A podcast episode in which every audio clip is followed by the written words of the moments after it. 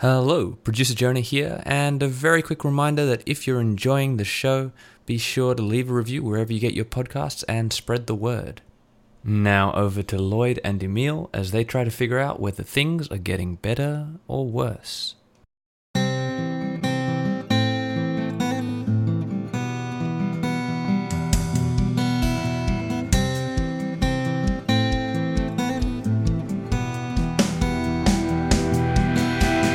Welcome to Principle of Charity. I'm Lloyd Vogelman and I'm here with my cousin and buddy Emil Sherman.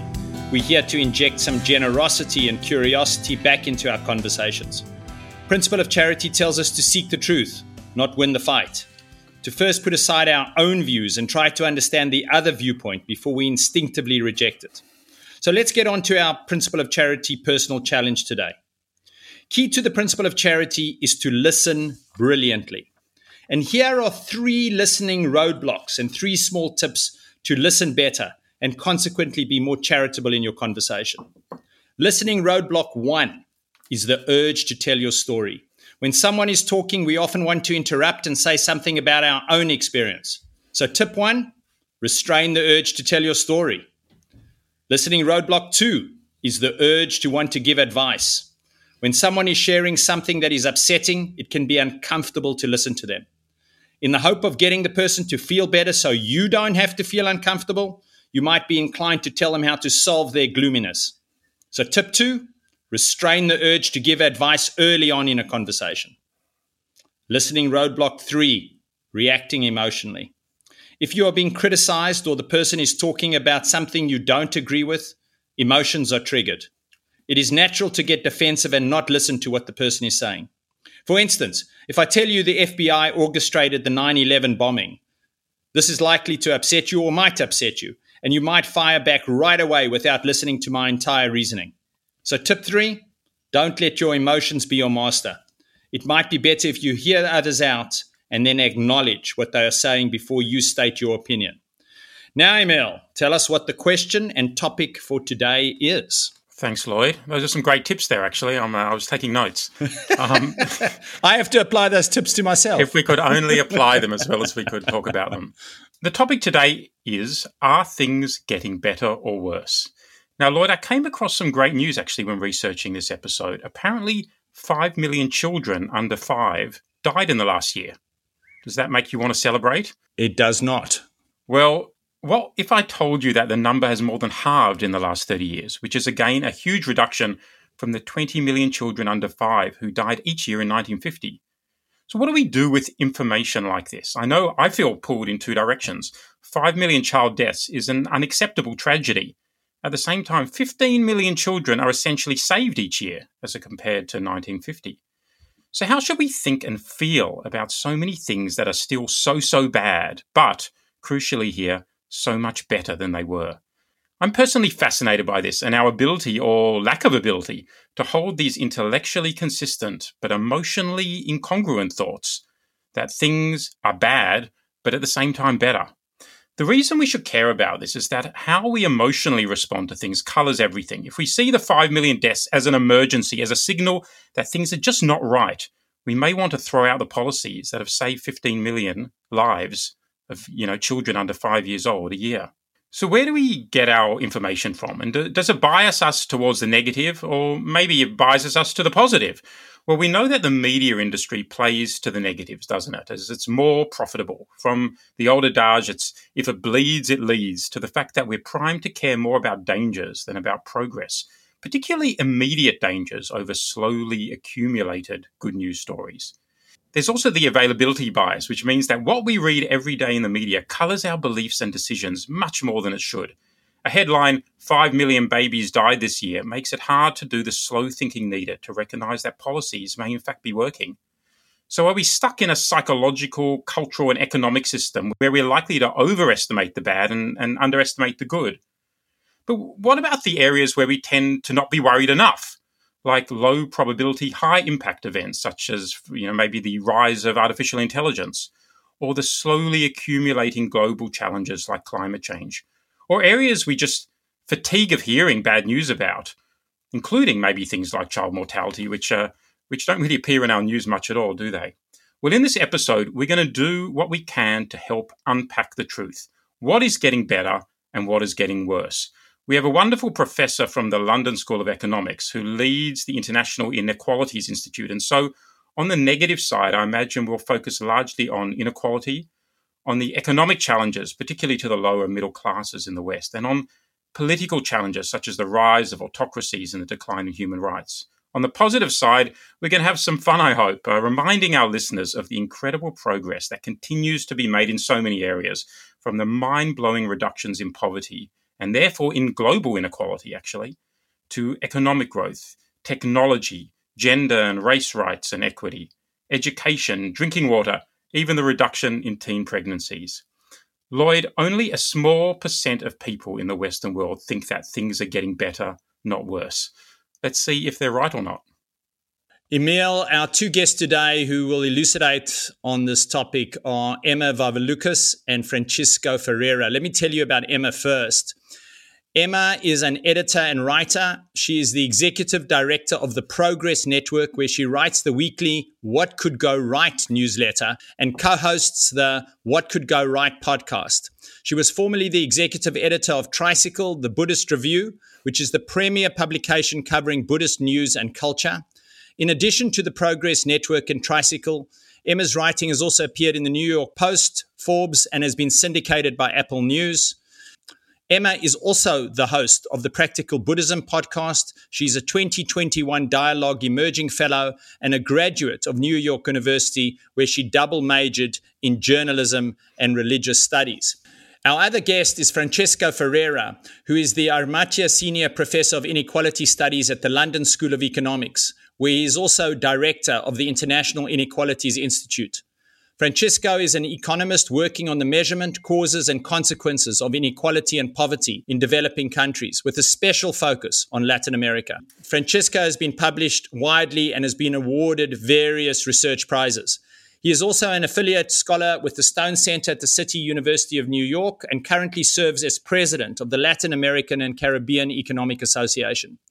Prior to joining the L S E, Francisco had a long career at the World Bank, where his positions included chief economist for the African region. He has also taught at the Paris School of Economics. Francisco was born and raised in São Paulo, Brazil, and holds a P H D in economics from the London School of Economics. Emil, let's bring on the guests.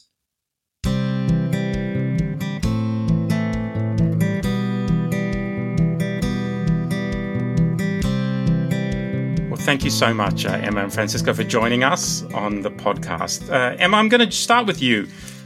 Only a small percentage of people in the Western world, as I understand it, think that things are getting better. Most think things are getting worse. And we're going to get into the psychology of all of that a little bit later in the episode, which I think some really fantastic and interesting psychological points of why. But first of all, could you give us an overview? You know, where are things getting better? What's getting better? And why should we be hopeful? Yeah, sure. Um, so I should say at the outset that I don't want to argue that on the whole things are getting better, you know, across every measure everywhere in the world, oh. because I think that that's not true. And um, even if you were to take everything on the balance, I'm not even sure how, how exactly you would make that argument if, if on the whole mm. things are getting better or worse. But I am very happy to say that there are a lot of things that are getting better that people don't know about or that people don't pay attention to, um, mostly mm-hmm. because that information is not being served to them, right? Like you really have to go out and seek the information. So for instance, I think that there's a lot of improvements going on with climate change that people aren't aware of um, because of the way the climate change is handled in the news. There's a massive uh, investment in clean tech right now, massive scale up of renewables. There's been a disconnection between economic growth and emissions, where it used to be that you didn't have an economy that was able to grow without also raising emissions. It's not the case any longer. There's lots of health measures uh, across the world that, um, despite the COVID pandemic, are getting better. Yeah, yeah. Um, you know, like the malaria map that came out um, a few weeks ago. There's also a maternal mortality map that came out a few weeks ago. And what gets attention, particularly in the U S, where um, the Progress Network is located, is that the U S is going backwards on maternal mortality, for instance, which is bad. But uh, the rest of the map, um, almost every single other country uh, is getting better. So there are things like that that... Um, and what's happening in malaria? Yeah, Emma, what's happening? That's things are getting that, better. That's like so, one of the worst afflictions to face, you know, humanity. Yes, yes. Um, there are countries that are slowly eradicating it, right? So China became one of those countries um, around the time of the pandemic. There are a couple of other countries that are on the brink right now. They thought they thought generally that there's going to be a lot of uh, rising cases when the COVID pandemic came. They thought there was going to be like a massive step back, and there was somewhat of a step back, but not nearly as much as they expected. And on the whole, we're we're getting there. Um, there are a few, for the first time, efficacious malaria vaccines that have been approved. So those are going to get Um, those are going to start rolling out everywhere. So yeah, well, let's t- can we stay with the good news stories? I mean, what what else is there? Just so we can sort of give the audience a sense of the broad range of things. I mean, uh, you know, there, there's just economic progress generally, and we'll get into that a little bit later. But life expectancy, child mortality, you talked about war, deaths. Mm-hmm. Uh, you know, like what what are the other things you've come across in the Progress Network, which gives you some confidence? Yeah, I mean, if you look over the span of, let's say, one hundred years, right, life expectancy has right. shot up. Um, wealth just generally all over the world has shot up. You, after World War Two, entered this period of the long peace, despite uh, Putin's invasion of Ukraine, this period that's called the long peace, where the world saw an uh, uh, unprecedented length of time, you know, without large-scale uh, military action. We are seeing, particularly in the U S, because we're focused in the U S, for the first time, a, a plateau or maybe a dip um, for opioid overdose deaths. We're seeing, you know, for the first time in a long time, wage growth from the, the bottom percentile of the wealth pyramid. So we're actually in a period of wage compression where wages are growing much faster at the bottom than at the top. Generally, we've got, you know, these economies worldwide that are going to start being major players in the world, like India, Bangladesh. Bangladesh in particular is a big success story. A lot of poverty rates that are that are dropping. The, I mentioned the ozone layer.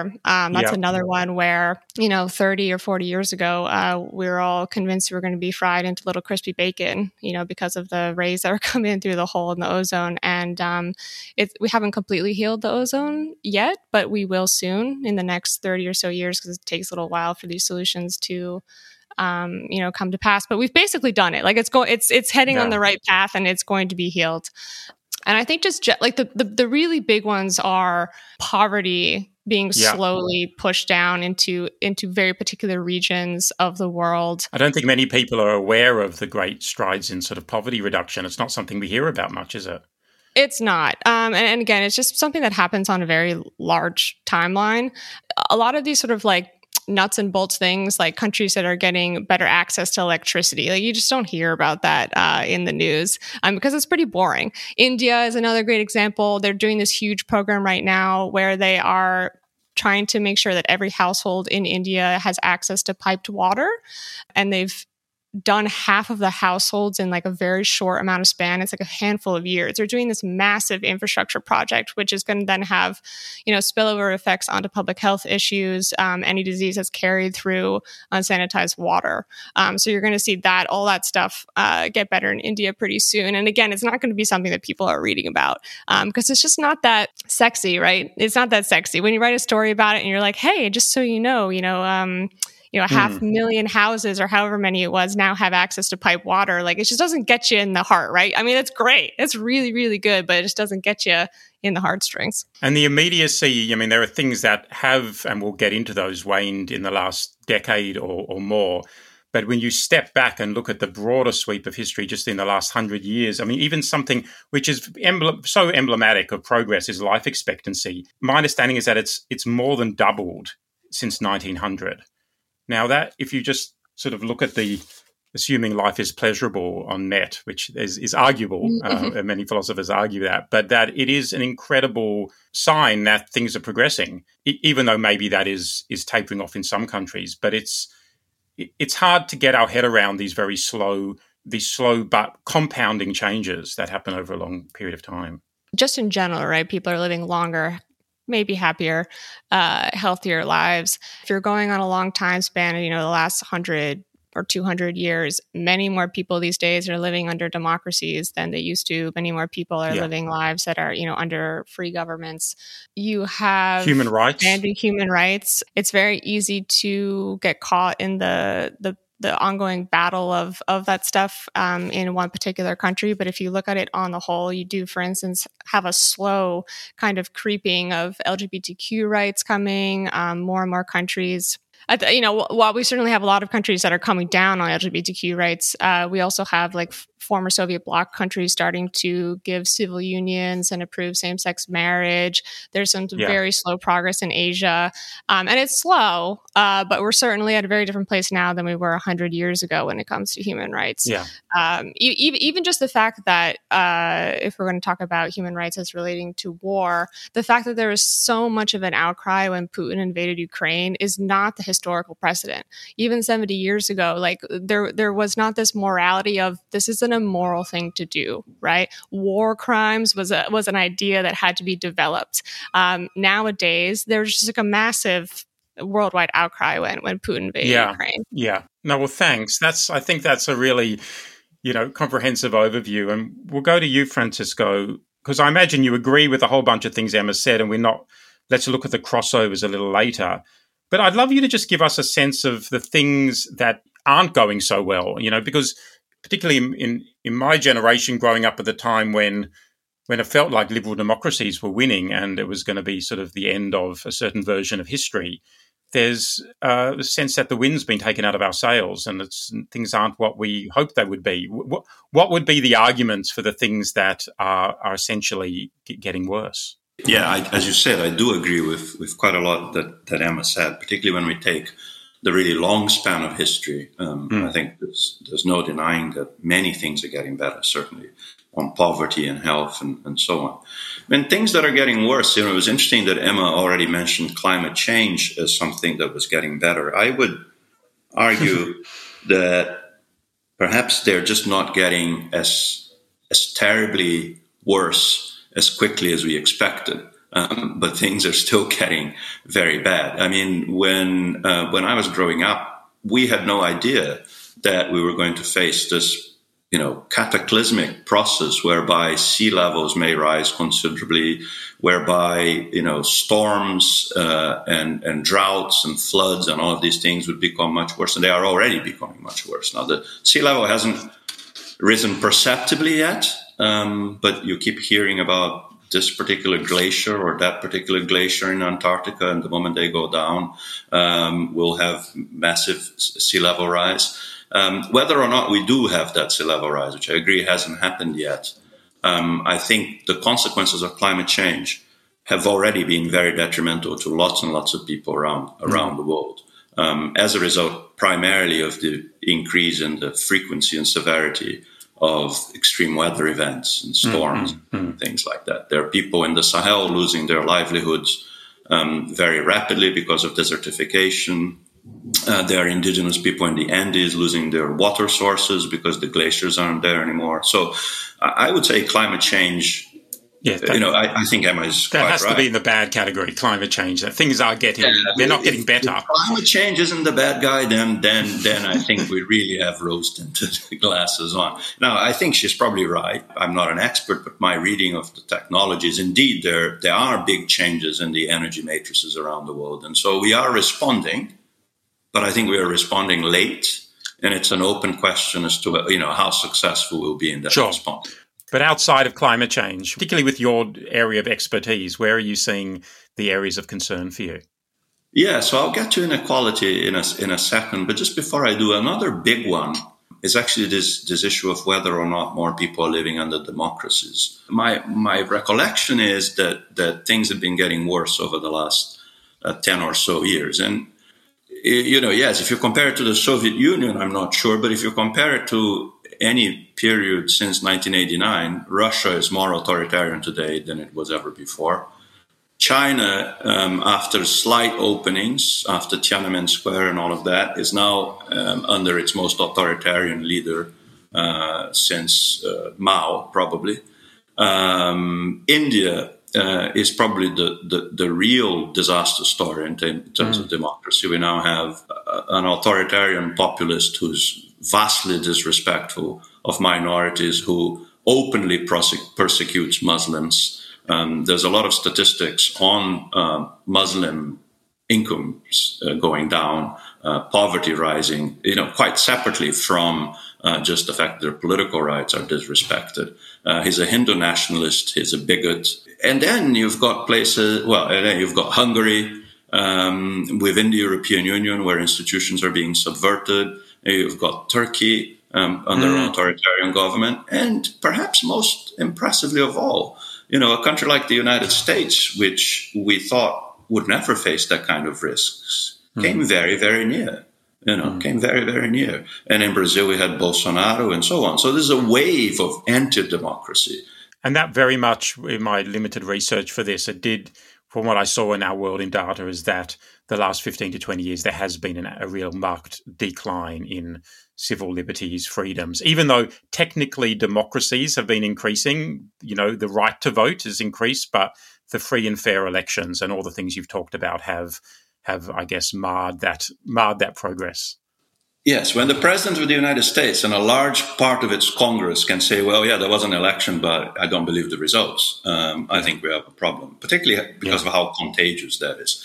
But let me get to inequality as well. So there, inequality yeah. is an interesting thing. Inequality is one of the things where globally things have been getting better.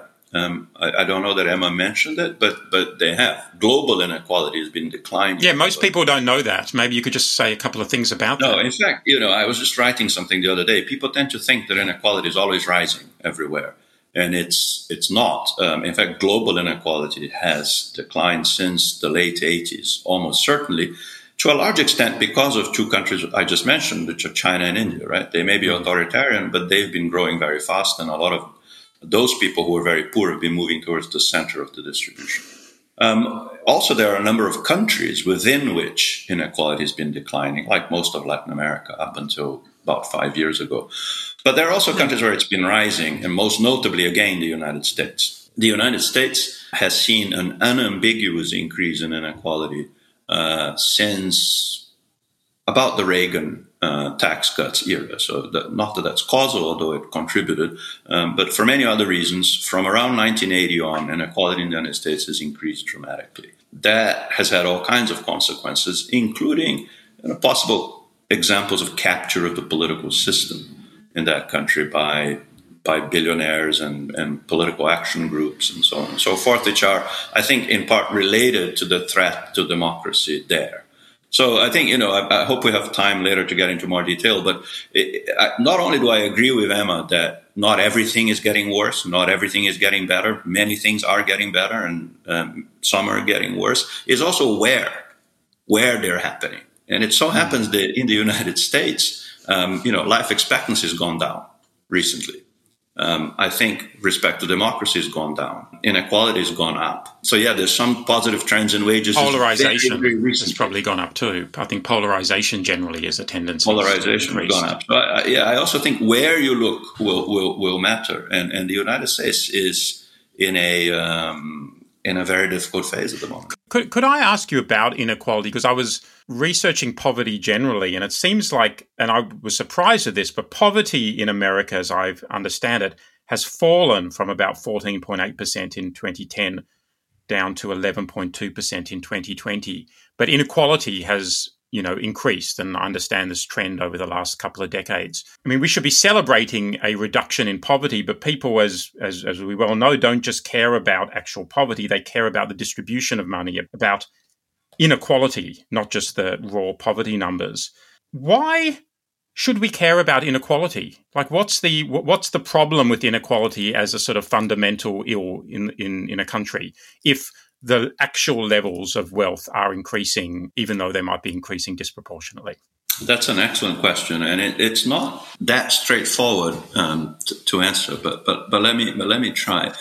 I, I think there are three basic reasons why. Now, most people have come to dislike inequality, even, you know, mainstream economists who, mm-hmm. uh, when I went to graduate school, would ask exactly those questions that mm. you just did, would say, you know, listen, so long as poverty is going down, who cares that there are lots of rich people, right? People are just envious, and that's not acceptable. It's, it should be fine that, that, that people get as rich as they like. Um, but as a principle in economics, the Pareto principle, which says if any one person gets better off, nobody else loses, society is better off. You know, it's a famous principle that guides a lot of the profession. So why do we disagree with it now? Why do we think inequality is a bad thing? So three three basic reasons. One, there's been a lot of research in behavioral economics and psychology to suggest that people actually value a sense of fairness. Ultimatum games and dictator games that people play in the lab, which basically mm. where it's shown that people are prepared to give up real money in order to punish people who made very low offers, who lowballed them. Mm. Yeah, I've read about that. And then that, that's one example, and it's gone on from there to anthropological studies in, in all kinds of different societies. And, and by and large, we now have evidence that convinces even the most pointy-headed, uh, cold-hearted economists that people are prepared to give up of their own money in order to see some fairer and more just outcome. Caveat, more just and fairer doesn't necessarily mean more equal. And, and there are sophisticated versions of those games where people are prepared to compensate for things that were driven by luck, inequalities that were driven by luck, and not by inequalities that were driven by people's own actions or efforts. Mm. So it appears that people are more opposed to inequality of opportunity than to just any kind of inequality of outcome. But that's one thing. So there's evidence that actually we as human beings, and in fact, to be completely honest, there's really interesting stuff about monkeys. Monkeys don't like unfairness, okay? Huh.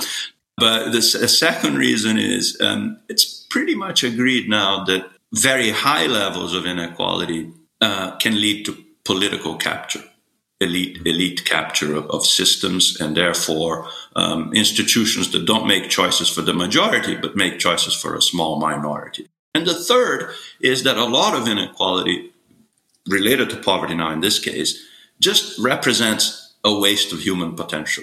And to see this, you know, I used to, when I was teaching in Rio, I would point to the slums and say, look, how many engineers, potential engineers and scientists and lawyers, I'm not sure lawyers are useful, but anyway, engineers, uh, uh, scientists and other people, you know, could be there that are not coming out of there because they don't get have the opportunity. So if you exclude a large chunk of your population from opportunity, not only are they losing, but society is losing their potential. That's that's really helpful. And I guess there is that sense of just and unjust inequality, and also the question of, you know, do people deserve what they, the, the, the spoils from a meritocracy? There's a whole sort of a deep dive into in, into that at some point as well.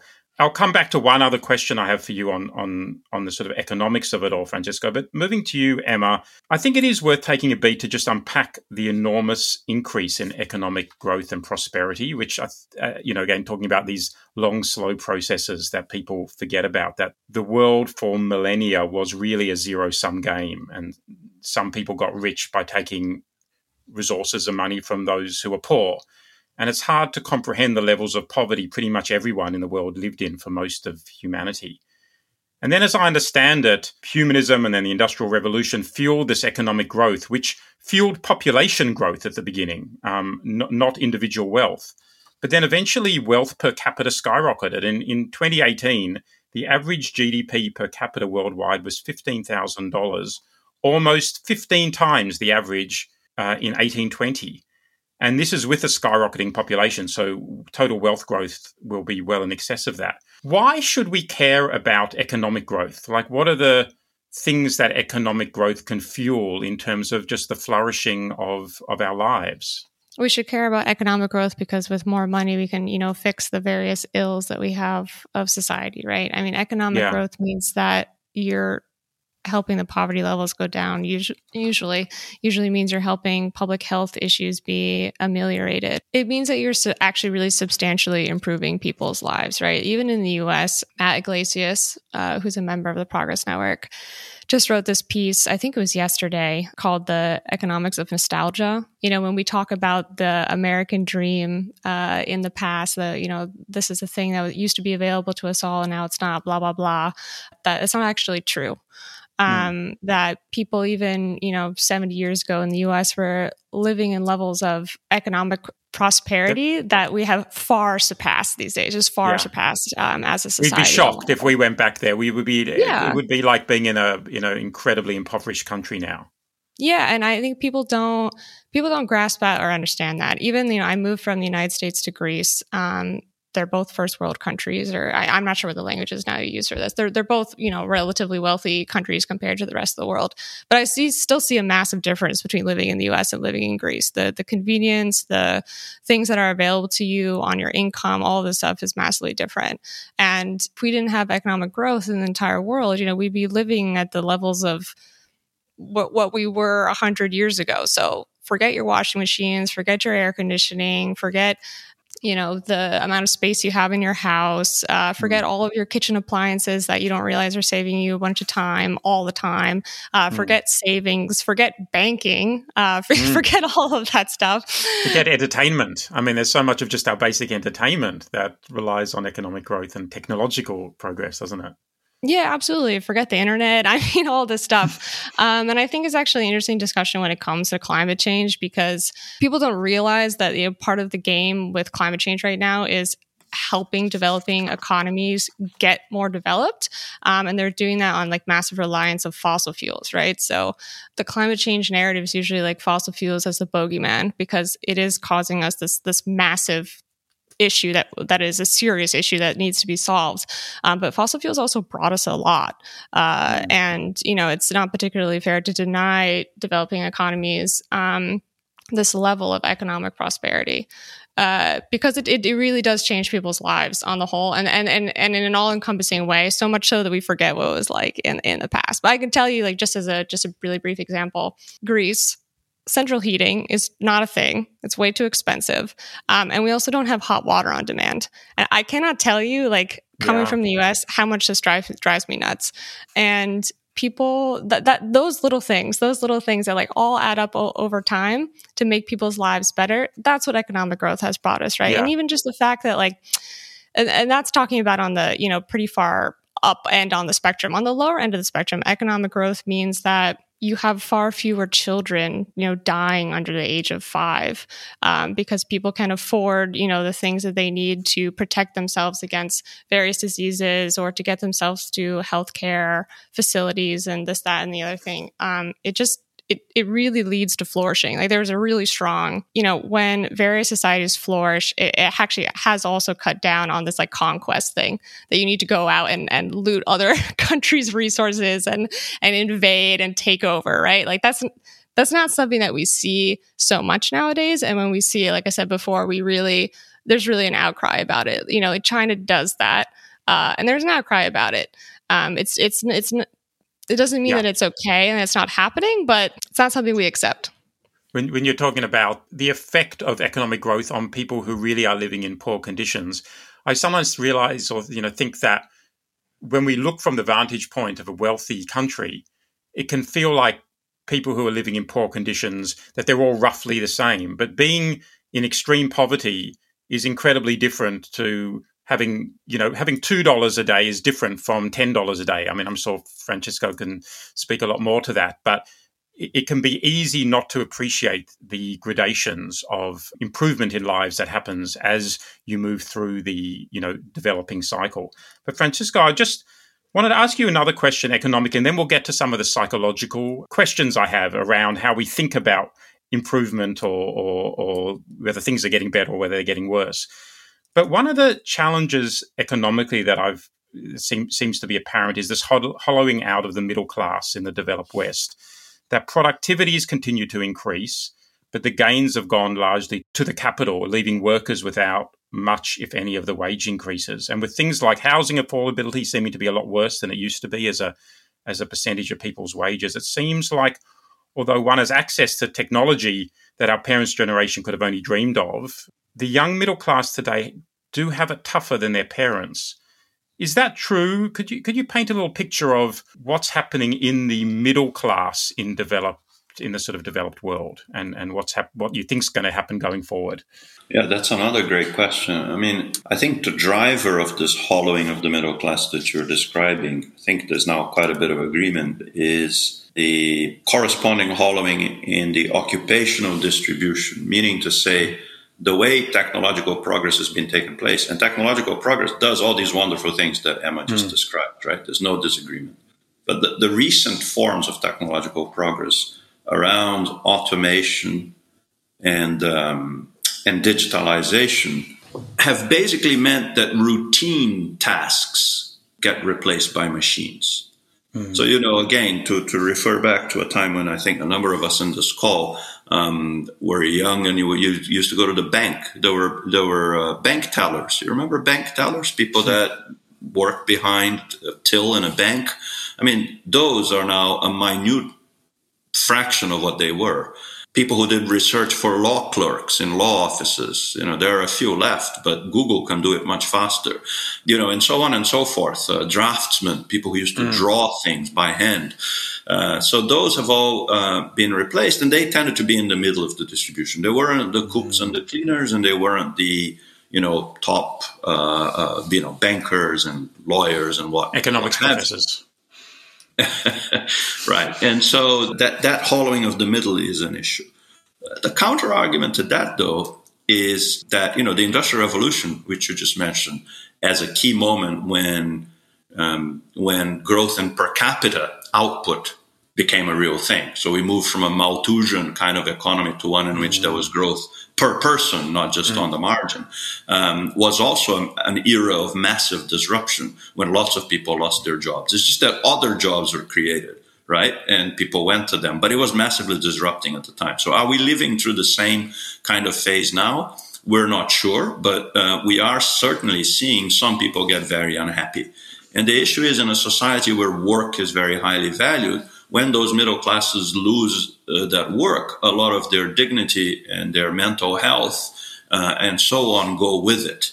Um, and so we see, for example, the phenomenon of deaths of despair that Angus Deaton and Anne Case have described in their book for the United States, where you got a whole bunch, you know, which is behind in part the declining life expectancy for white men and women in the United States. Yeah, yeah, yeah. Well, Emma, let's jump to the psychological side a little bit. And, you know, I remember when I read the late Hans Rosling's book, Factfulness, the two thousand eighteen book, my my perspective flipped. You know, he, he was, uh, for people who don't know, he was a professor of public, of international health and co-founder of the Gapminder Foundation, which, like our world in data, uses data to try to understand exactly how the world's changed over time. And he'd, he'd give talks around the world and would test people on their basic knowledge of how good or bad things are. And he consistently found that people assumed things were much worse than they were. And there's just a few examples I have to just sort of read out because they, they do hit home. Has poverty stayed the same, doubled, or halved in the last twenty years? Only seven percent of people knew it had halved. Others thought it doubled or stayed the same. What percentage of children have been vaccinated worldwide? eighty percent, fifty percent, thirty, thirty percent. Only thirteen percent got it right, that it's eighty percent. And worldwide, thirty-year-old men have spent ten years in school. How many years have women of the same age spent? Nine, six, or three years? Only twenty percent knew it was nine years.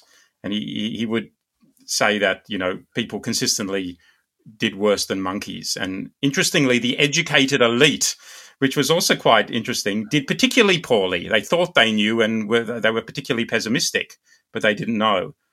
Now, he had a whole bunch of theories as to why people seem not to recognize progress. But why do you, what are your theories? Why do we generally think things are worse than they are, or at least just don't recognize uh, and just don't seem to know uh, the good things that are happening? I think there are a lot of reasons. I'll start with the psychological ones first, right? That we are sort of working against um, how our brain is set up. Um, mm. Stephen Pinker has talked about this and many other people, uh, that there's a negativity bias in the brain, right? So mm. you remember things more easily that are negative than are positive. Um, it's the same reason why if you go to work and someone tells you like, hey, your podcast sucked today, like you might, you know, sit on that for a week. But if you mm. go to work and someone's like, I really enjoyed the episode today, you're like, hey, thanks. And then probably five minutes later, you, you've forgotten about yeah. it, right? So the same thing just on, on a global level, um, that it's much easier to remember the negative than there is the positive. And then for me in particular, a lot of this circles around the news. I think that a lot of this basic information is not presented well in the news uh, because they don't set things in the context of time. Uh, yeah. A lot, you know, what Francisco and I have been talking about here is like, whether we're making progress or not very much so depends on your time scale. So what that progress looks like in one hundred years is different than fifty, is different than ten, is different than the last six months. Um, and there's no like real agreement in the news or even anywhere on how you present information about that, right? So if you say this thing is going up, this thing is going down. It's like, since when, right? How does how does that compare to the the sweep of time? Not that everything needs to be, you know, compared in the last five hundred years or whatever, but a lot of the times, uh, some really basic context is missing. It's also just the structure of the news. It's how the news is designed, and this is how pe- most people get most of their information about the world. Um, mm. It's it's meant to tell you things that are going wrong, right? Like that's. It's not even a bad thing necessarily. It's just how it is. Like it's it's uh, man bites dog, not dog bites man, right? It's it's meant to tell you like these are all the the, sh- the crappy things that are happening right now, so that we can pay attention to them. It there's never going to be a news story that's like, hey, this guy in Mongolia woke up and um, you know, he has a better living now, so he upgraded his house and he's he's in a nice dwelling. You know, you're never going to hear a news story about that, um, even though that's the reality of a lot of people on a daily basis all over the world. And then there's the more like uh, that; those things are just from the structure of the news, and I think it's benign. Um, then are, there are some things that are going on. Particularly, I'm thinking about the U S because that's the you know the news sources that I have the most access to that are more intentionally toxic, where mm. there really is a industry based around getting people to click on negative headlines. And it's not in, you know, best interest of the business to tell people like this is what's what's going right. There's also, I think, a, a bit of a thing in journalism that it seemed like fluffy or non-substantive yeah. to present things that are going right. Um, you know, as a journalist, like you want to be hard hitting and you want to tell people how it is, and you know, the kind of solutions-based journalism that's kind of having a moment right now is is not that.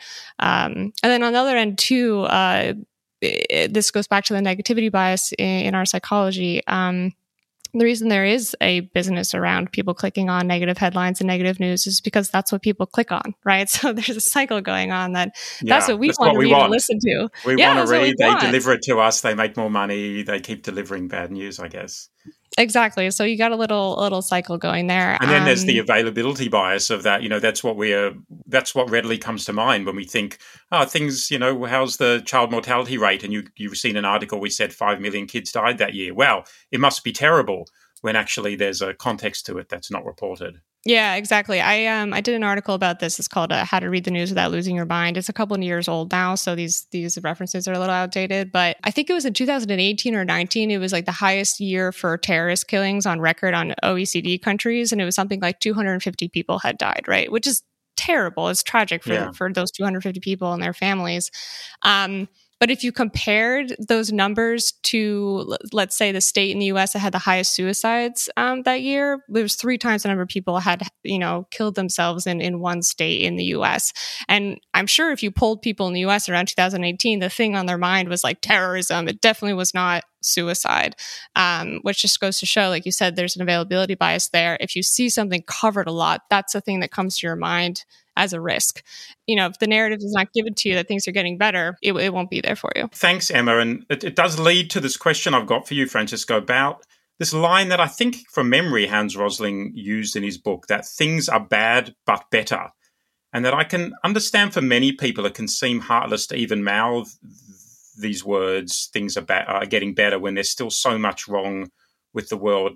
Um, I did use this example in my introduction, that to celebrate a reduction in child mortality when five million children still die every year can seem perverse.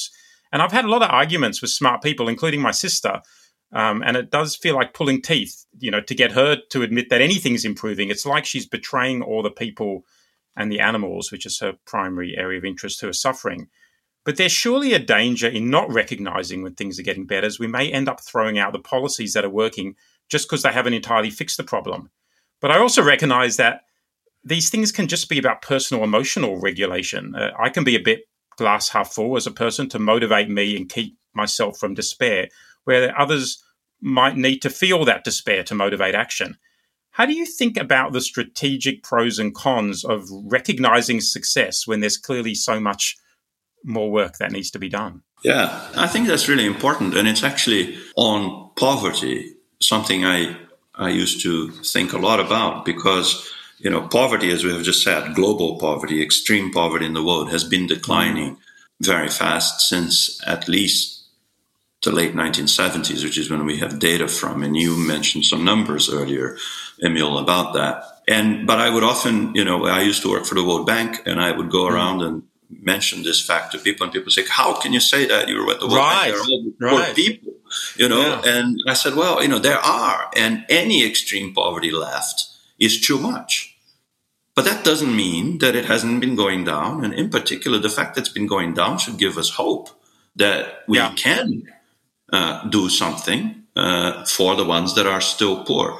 Um, mostly they themselves are doing something. Actually, quite a lot of what yeah. uh, explains people escaping poverty is people's own hard work at escaping poverty. Um, but a conducive environment around them, of course, helps. Uh, and there's a little bit of redistribution occasionally. Mostly it's just people's own hard work. You know, mm-hmm. the Mongolian guy that uh, got his better house that Emma was talking about probably rebuilt it himself, right? Mm-hmm. That's uh, that. That's how, how it works. But maybe he had better tools to do it now. And the tools, you know, came from somewhere and someone invented them. So, so you know, I, I don't have any disagreement there, really. I think uh, on a number of fronts, you know, climate change being a notable exception in my view, and, you know, some things that are more recent around around democracy and authoritarianism and, and certain um, other things that we talked about. You know, the grand sweep of history does see big improvements in in in in, in many things. And it is important for us to be able to um, acknowledge that improvement and treat it as a positive and, you know, and something that can uh, help address all the, the bad stuff that remains, all the poverty that remains, all the...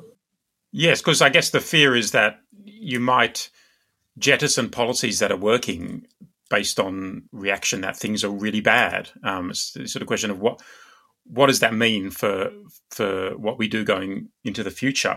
I was also thinking, Francisco, about the question of this podcast: are things getting better and worse? And I've been a bit confused as to how to categorize decreases in the rate of improvement. For example, if the economy still looks set to grow, which I understand it does, but to grow at a lower rate than previously, I think most newspapers would say things are getting worse and lead with the bad news story. And whereas in reality, you know, it is still actually getting bigger, the economy. Um, and the same could be said about so many other things like, uh, you know, the reduction in the gender pay gap, which is still decreasing, but the rate of decrease might be slowing. How should we think and feel about things that are still improving, but they're improving more slowly than before?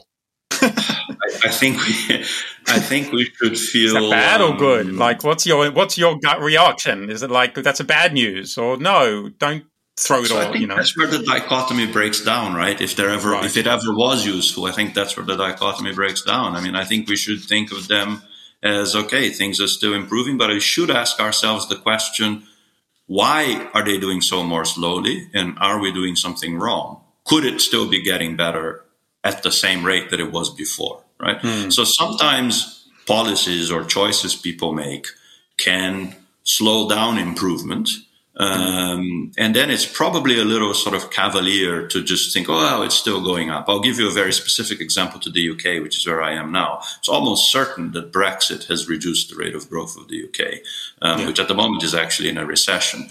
Um, but it's likely to stay st- structurally doing less well than it did for a while. But if it, even if it grows, right, mm. it is doing so um, at a less Uh, at a lesser pace than it would otherwise had they not chosen to break with the European Union. So that there is probably something where it would be complacent to say, yeah, well, you know, who cares? You're still growing. Well, you're falling behind. You're doing less well than you could be doing. That's, I think, an important criteria. Okay. Is, is, yeah. okay, is, is it getting less rapid because we're we're hitting some sort of natural barrier, as may be the case, for example, with decline in child mortality or, or in life expectancy in some cases. Maybe you're getting to sort of some natural curvature. You can't get that much faster. You know, the, the, the low-hanging fruit have been picked.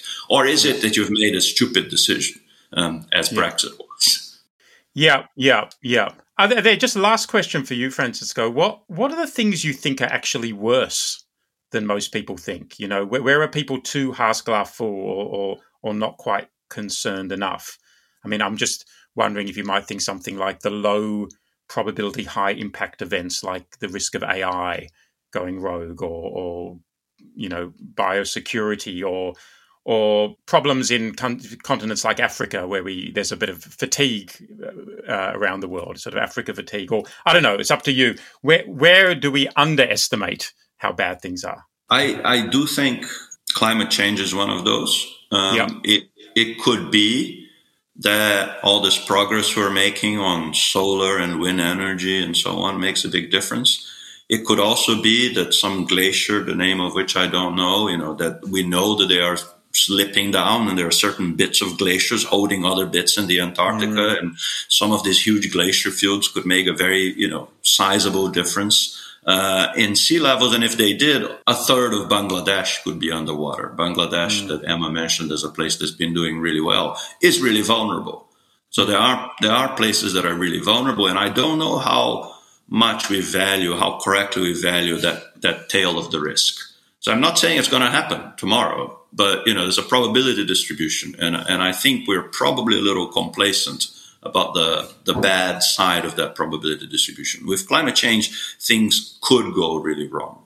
So I, th- I think that's uh, that's yeah. one example. An- another, just very quickly, is, um, is pandemics, right? So this pandemic we had was uh, the first, in a sense, of its kind. Um, but I understand, it's not my field, but I understand that the sort of interconnections between animals and people, uh, you know, the zoonotic diseases are much closer to people now um, uh, everywhere, and, and communication and tr- transportation linkages are, are are much bigger than they were before. So there is a risk that those things recur, and uh, hopefully we've learned some of our lessons. Uh, I think we coped with this pandemic in some senses better than we might have expected, the speed of the vaccine uh, discovery and so on and so forth. But nonetheless, it was a pretty tragic event with lots and lots of deaths. Yeah, yeah, it is. It's hard to emotionally know what to do with low probability events that could be terrible, whether it's, you know, pandemics in the future or or that example of the glacier and climate change. We, we we probably tend to undervalue them. And A I is an example of an area that I think a lot of people are concerned could be really problematic. It's likely not to be, but it could be. But if it is, you know, we have greater technological ability to cause big problems now than we had two hundred years ago. So I would personally put that on a side of an area where things are getting worse, the sort of technological risks. But Emma, just a last question for you, and then I'll hand over to Lloyd. But when I was researching whether general happiness has improved over time, I came across a fascinatingly weird discrepancy that people in every country vastly underestimate the self-reported happiness of others. So the most extreme examples are in Asia. South Koreans, for example, think that only twenty-four percent of people would report being happy, when in reality ninety percent say they're happy. I can't entirely get my head around what's happening here. Why do we so vastly misread other people? And do you think this could be the same pattern as people generally seeing the world as a whole as getting worse, even if people don't necessarily think their own personal lives are getting worse? The short answer to that is I have no idea. Uh, yeah. I, yeah. I think it does. I think it does come down to this, just like, you think because you hear in the narrative that everything is going badly, you could very easily assess your own life that I'm doing fine. But if you're hearing that everything else is bad, of course, you would also assume that um, other people are suffering. Yeah, that's that probably would, right. I guess. It's just such a marked discrepancy, and it's not just Asia, it's everywhere in the world, apparently, or where, you know, statistics have been recorded. Okay. Um, thanks so much. Well, that was part one of the show, but check back in next week for our On the Couch episode, where Lloyd throws the guests tough questions and curveballs. And if you're enjoying Principle of Charity, be sure to leave a review and spread the word. See you next week.